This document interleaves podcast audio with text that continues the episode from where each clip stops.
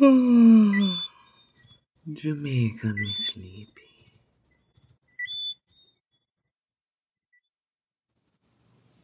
Hello, little ones. Tonight's story is Robin Hood and the Golden Arrow. In all the land, none was better with a bow and arrow than Robin Hood. He lived with his band of merry men in Sherwood Forest. That was the King's Woods, where King John kept his royal deer. A few years before, King Richard had ruled the land. This king let the poor come into Sherwood Forest to hunt the deer to feed their families. But the time had come for King Richard and his army to leave England. And then King John stepped up to the throne.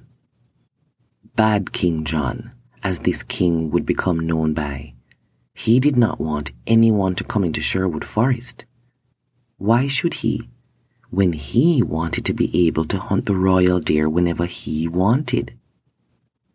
From then on, he made it known throughout the land that anyone seen hunting in Sherwood Forest would be grabbed at once and thrown into prison.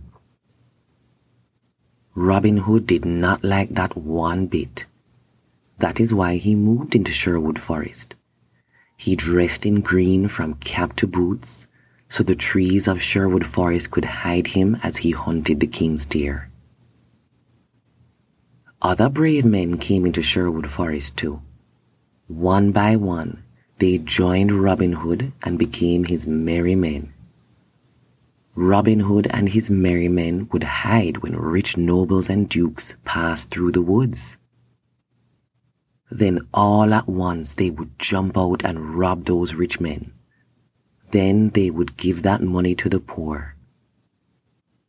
But the rich men who were robbed were not happy about it.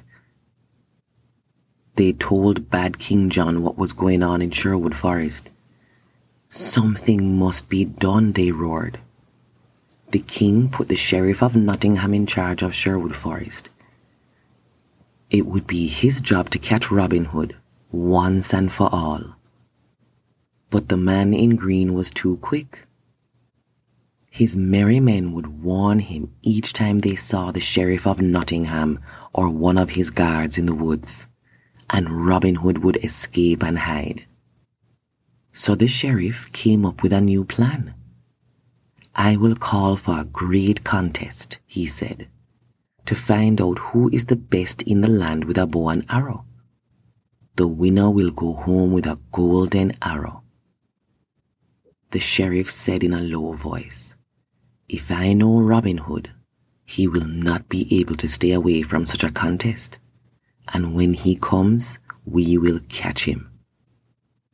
Robin Hood don't go to the contest, said Little John. Of all the merry men, Robin Hood trusted Little John the most. Can't you see this is a trap? When they see you, they will grab you. Robin Hood said nothing. In his heart, he wanted to go. On the day of the contest, ten fine bowmen lined up. The round target was so far away, it was almost impossible to see its black and red circles. One by one, each young man shot his best arrow. Most of them missed. Some landed on the target, but none came close to the center. The sheriff turned to one of his guards. Do you see him? Is he here? No, sire. Robin Hood has red hair. None of the ones who are shooting has red hair. That wimp, said the sheriff. He fears me. He didn't have the guts to come. Two bowmen were left.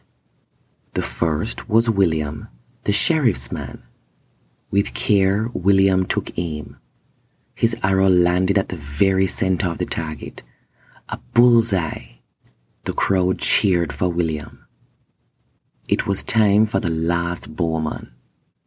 He too took careful aim, and his arrow also sailed through the air.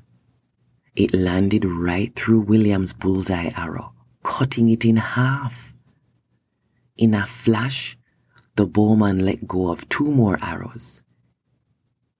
Each one flew to where the sheriff sat, pinning him to his seat, one arrow on each side. The sheriff did not know what was going on. Then the man in green pulled off his disguise and threw it on the ground. Get him, you fools, shouted the sheriff. It's Robin Hood. But our hero jumped over the wall to a horse waiting for him. He was gone. He had escaped.